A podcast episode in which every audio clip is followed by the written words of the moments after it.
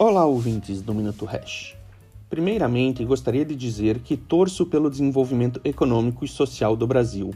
Justiça social, educação e melhor distribuição de renda são objetivos que devem ser perseguidos, mas nivelando por cima e não por baixo. Isso somente é possível reduzindo o tamanho do Estado.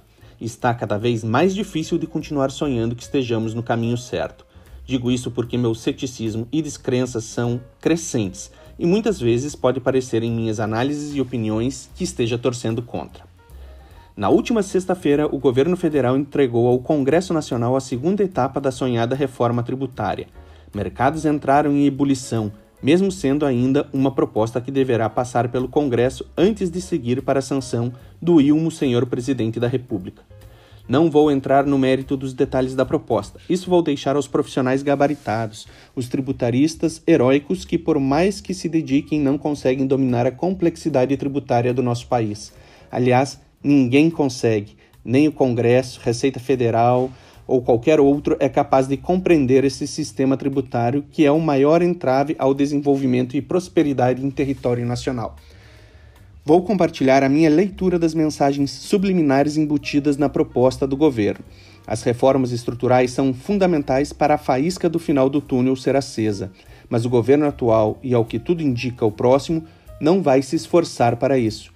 Tudo, infelizmente, não passa de uma cortina de fumaça. Verdadeiras reformas estruturais não condizem com governos populistas. Ano que vem teremos eleições presidenciais e os dois principais postulantes ao cargo são populistas. Enfim, vamos então à proposta. Não trata da simplificação ou unificação dos impostos no Brasil.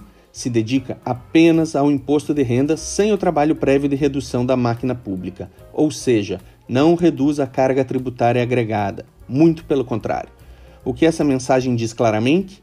Não contemos com a redução de despesas por parte do governo, não contemos com reformas estruturais efetivas, não contemos nem sequer com a faísca no final do túnel. E sobre criptomoedas? Nada consta na proposta de reforma tributária que trata sobre o imposto de renda.